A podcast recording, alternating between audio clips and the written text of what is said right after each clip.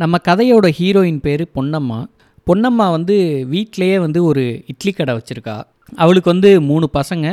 அவளோட ஹஸ்பண்ட் வந்து இந்த கீத்து கொட்டாலாம் கட்டுவாங்கல்ல அந்த வேலை இல்லை மற்ற லேபர் வேலை எதுனாலும் செய்வார். ஸோ இவளுக்கு வந்து மூணு பசங்க இருக்கிறதுனால அவள் ஹஸ்பண்ட் சம்பாதிக்கிற பணம் மட்டும் இவளுக்கு பத்தலை. அதனால் சரி நம்ம வீட்டில் சும்மா தானே இருக்கோம் அப்படின்னு சொல்லி இந்த இட்லி கடையை ஸ்டார்ட் பண்ணி வீட்லேயே ரன் பண்ணிகிட்ருக்கா ஆனால் இப்போ அந்த இட்லி கடை தான் வந்து இவங்க எல்லாத்துக்குமே வந்து சோறு போடுது.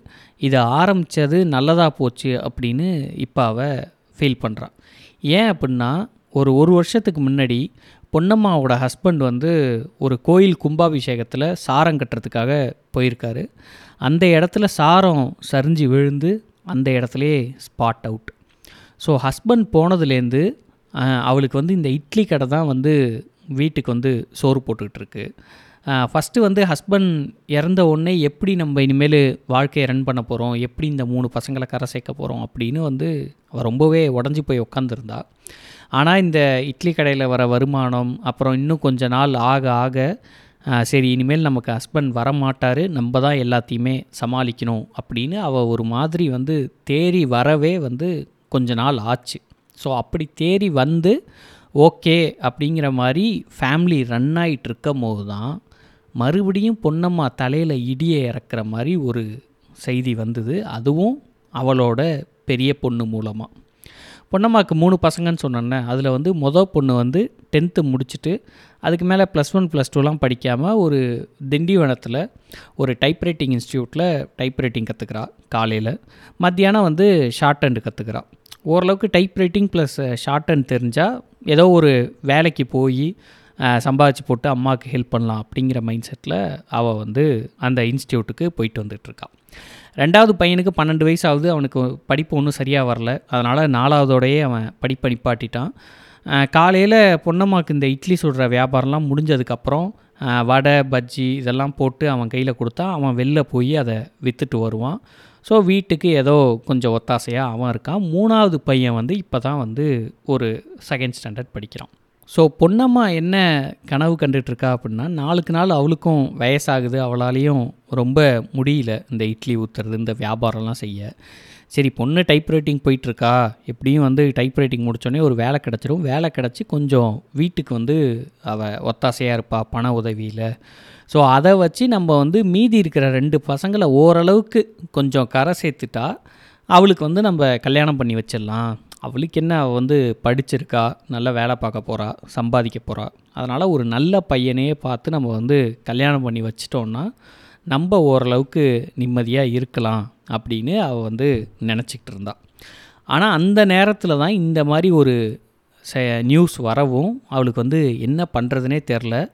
அவள் வந்து ஒரு கட்டத்தில் வந்து சரி தற்கொலை பண்ணிக்கலாம் அப்படின்னு முடிவு பண்ணி கிணத்துலையும் குதிச்சிட்டாள் ஆனால் அதிர்ஷ்டவசமாக வந்து மூணாவது வீட்டில் இருக்கிற இவளோட ஃப்ரெண்டு சகுந்தலா பக்கத்தில் இருந்ததுனால அவள் காப்பாற்றிட்டா ஸோ காப்பாற்றினதுக்கப்புறம் அவள் கேட்குறா உனக்கு என்ன பிரச்சனை? எதுக்காக நீ இப்படி தற்கொலை பண்ணிக்கிட்ட? உன்னை நம்பி மூணு பசங்க இருக்காங்களே என்ன தான் உனக்கு பிரச்சனை? அப்படின்னு இவ கேட்கவும் அப்போ தான் வந்து பொன்னம்மா பிரச்சனையை ஓப்பன் அப் பண்ணுறா அதை கேட்டுட்டு சகுந்தலா சொல்கிறா இது வந்து ஒரு பெரிய விஷயமே இல்லை.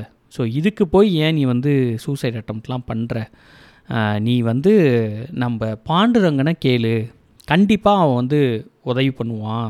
எனக்கு நம்பிக்கை இருக்குது அவன் உனக்கு நல்ல பழக்கம் தானே அவனை கேட்டுப்பார் அப்படிங்கவும் சரி அப்படின்னு பொன்னம்மாவும் அப்போ தான் வந்து யோசிக்கிறா. சரி சகுந்தலா இப்படி ஒரு ஐடியா சொல்லவும் தான் அவளுக்கு வந்து கொஞ்சம் ஆறுதலாக இருக்குது சரின்னு அப்புறம் யோசித்து பார்க்குறா. பாண்டுரங்கனை பற்றி பாண்டுரங்கன் யாருன்னா டெய்லி இந்த பொன்னம்மா கடைக்கு வந்து இட்லி சாப்பிட்றவன் தான் பாண்டுரங்கன். அவன் என்ன வேலை பார்க்குறான்னா அவனும் இந்தமாரி லேபர் ஜாப் தான். கொட்டாய் கட்டுறது அதுக்கப்புறம் வந்து பெயிண்ட் அடிக்கிறது இந்த மாதிரி எல்லா வேலையும் பார்ப்பான். கொஞ்ச நாளாக வந்து கடைக்கு வராமையே இருந்தான் இன்றைக்கி தான் வந்து வர்றான். வந்தோடனே இவளும் வந்து வாப்பா உக்காரு அப்படிங்கிறான் அவனும் வந்து இவளை வந்து உரிமையாக அக்கா அக்கான்னு தான் கூப்பிடுவான். அக்கானா வந்து சொந்தம் கிடையாது. சும்மா வந்து பேச்சு வாக்கில் அக்கான்னு கூப்பிடுவான். ரொம்ப நல்ல பையன். வேலைக்கு போவான். அவன் பட்டில் வருவான் சாப்பிடுவான். அம்மா அப்பாலாம் யாரும் கிடையாது. அவன் ஒரு ஒண்டி கட்டை தான். பெருசாக வந்து எந்த கெட்ட பழக்கமும் கிடையாது. பீடி மட்டும்தான் அப்பப்போ குடிப்பான். எந்த வம்பு தும்புக்கும் போகிறது கிடையாது. சாராயம் குடிக்கிறது அதெல்லாம் கிடையாது. ஓரளவுக்கு நல்ல பையன்தான்னு வச்சுக்கோங்களேன். கையில் காசு இருந்தால் இட்லி சாப்பிட்டு காசு கொடுப்பான். அப்படி இல்லைன்னா வந்து இப்போ கையில் காசு இல்லைக்கா காசு வந்தோடனே தரம்பான். சொன்ன மாதிரியே காசு வந்த உடனே முதல்ல வந்து இவ கடன் அடைச்சிருவான். இந்த மாதிரி கொஞ்சம் நல்ல பையன் வச்சுங்களேன். ஸோ அவன் மேலே ஒரு நல்ல அபிப்பிராயம் இருக்குது பொன்னம்மாளுக்கு. இருந்தாலும் பொன்னம்மாவுக்கு வந்து எப்படி இவங்கிட்ட இந்த விஷயத்த பேசுறது எப்படி கேட்கறது அப்படின்னு ஒரே தயக்கமாகவே இருக்குது ஆனால் அன்னைக்கு கேட்கலான்னு தான் முடிவு பண்ணிகிட்டு இருந்தா. ஆனால் பாண்டுரங்கன் வந்தான் இட்லி கொடுக்கான்னு இட்லி சாப்பிட்டான். இதே மாதிரியே வந்து காசு இல்லைக்கா சாயங்காலம் தான் வந்து முதலாளி தரேன் இருக்காரு. ஒரு வாரமாக வெளி வேலையாக போயிட்டேன் அதனால தான் கடைக்கு வர முடியல. சாயங்காலம் ஒரு காசு தந்தோடனே நாளைக்கு உனக்கு கொண்டாந்து கொடுத்துட்றேன் அப்படிங்கிறான். அதெல்லாம் பரவாயில்லப்பா அப்படிங்கிறா. இருந்தாலும் அவளுக்கு வந்து அவங்கிட்ட சொல்கிறதுக்கு ஒரு மாதிரியாக இருக்குது அதனால் அவள் வந்து சொல்லவே இல்லை. இதை அப்படியே விட்டுடுறான் சரி அப்படி பொண்ணம்மாக்கு என்ன தான் பிரச்சனை அப்படின்னா ஒரு நாள் வந்து இவளோட பொண்ணு ரேவதி வந்து டைப்ரைட்டிங் இன்ஸ்டியூட்லாம் முடிஞ்சு எப்போதும் வர்ற டயத்தை விட கொஞ்சம் லேட்டாக வரா. அந்த நேரம் வந்து இவ வந்து மாவு அரைச்சிட்டு பொன்னம்மா. நாளைக்கு இட்லி ஊற்றுறதுக்கு பொன்னம்மாக்கும் வயசாகுதுன்னு நான் முன்னாடியே சொன்னேன்ல அவளாலையும் சுத்தமாக முடியல. அவள் வந்து ரேவதியை திட்டிக்கிட்டே மாவு அரைக்கிறாள் இந்த பொண்ணு வந்து அம்மாவுக்கு கொஞ்சமாவது ஒத்தாசையாக இருப்போம் சீக்கிரம் வருவோன்னு இல்லாமல் இந்த மாதிரி லேட்டாக வராளே வந்தோடனே அவளை என்னன்னு கேட்கணும் அப்படிங்கிற மாதிரி மாவு அரைச்சிக்கிட்டு இருக்கா. அப்போ தான் வந்து ரேவதி உள்ளே வரா. வரும்போதே கொஞ்சம் டயர்டாகவும் குழப்பமாகவும் உள்ளே வரா. வந்தோடனே இவ கூட சொல்கிறா இதேமாரி அம்மா கஷ்டப்படுறேன் இவ்வளோ லேட்டாக வரியே அப்படின்னு அவளை திட்டுறா. அதுக்கெல்லாமும் அவள் எதுவுமே பதில் சொல்ல. பொன்னம்மாவும் பார்க்குறா. ஏதோ பொண்ணு முகம் வந்து ரொம்ப வாட்டமாக இருக்கிறதுனால சரி நம்ம இதுக்கு மேலே எதுவும் சொல்ல வேணான்னு சரி சரி சாப்பிட்டு போய் படு அப்படின்னு சொல்லிடுறா. அவளும் சாப்பிட்டு போய் படுத்துடுறா. இது இப்படியே போகுது. கொஞ்ச நாள் கழித்து வந்து காலையில் எப்போதும் டைப்ரைட்டிங் இன்ஸ்டியூட்டுக்கு கிளம்புற டயத்தை தாண்டி அவள் வந்து தூங்கிட்டு இருக்கா ரேவதி.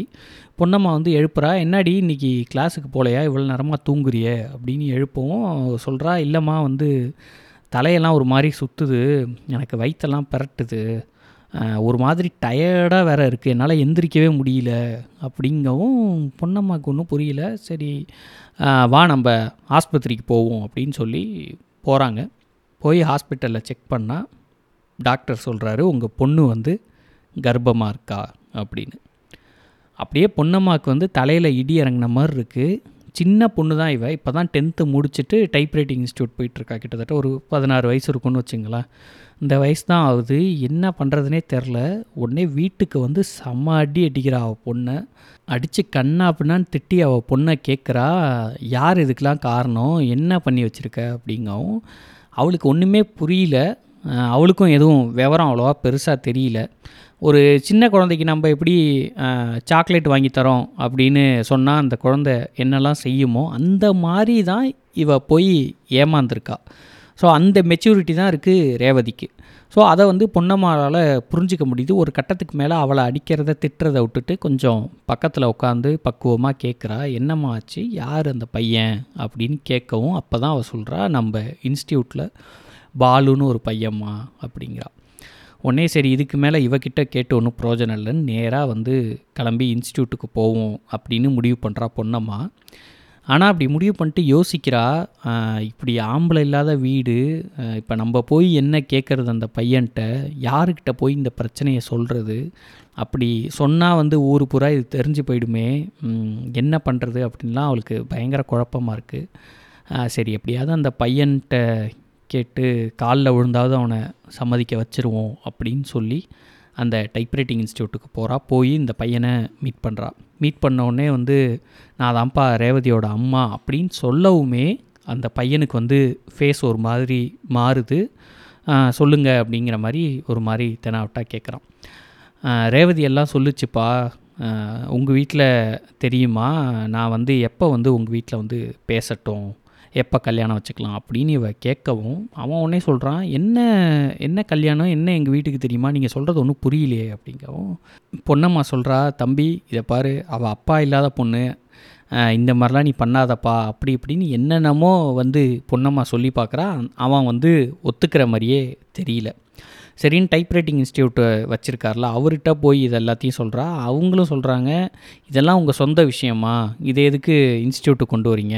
நான் வேணால் அந்த பையனோட அட்ரஸ் தரேன். நீங்கள் அவங்க வீட்டில் போய் என்ன வேணால் பேசிக்கோங்க அப்படிங்கவும் பொன்னம்மா வந்து அந்த பையனோட வீட்டுக்கு போய் அவங்க அம்மா அப்பாட்ட பேசி பார்க்குறான் அவங்க என்ன சொல்கிறாங்க சொத்துக்கு ஆசைப்பட்டுட்டு இந்த மாதிரிலாம் கதையை கட்டுறீங்களே என் பையன்லாம் அப்படி கிடையாது அப்படின்னு சொல்லி பொன்னம்மாவை கயட்டி விட்டாங்க.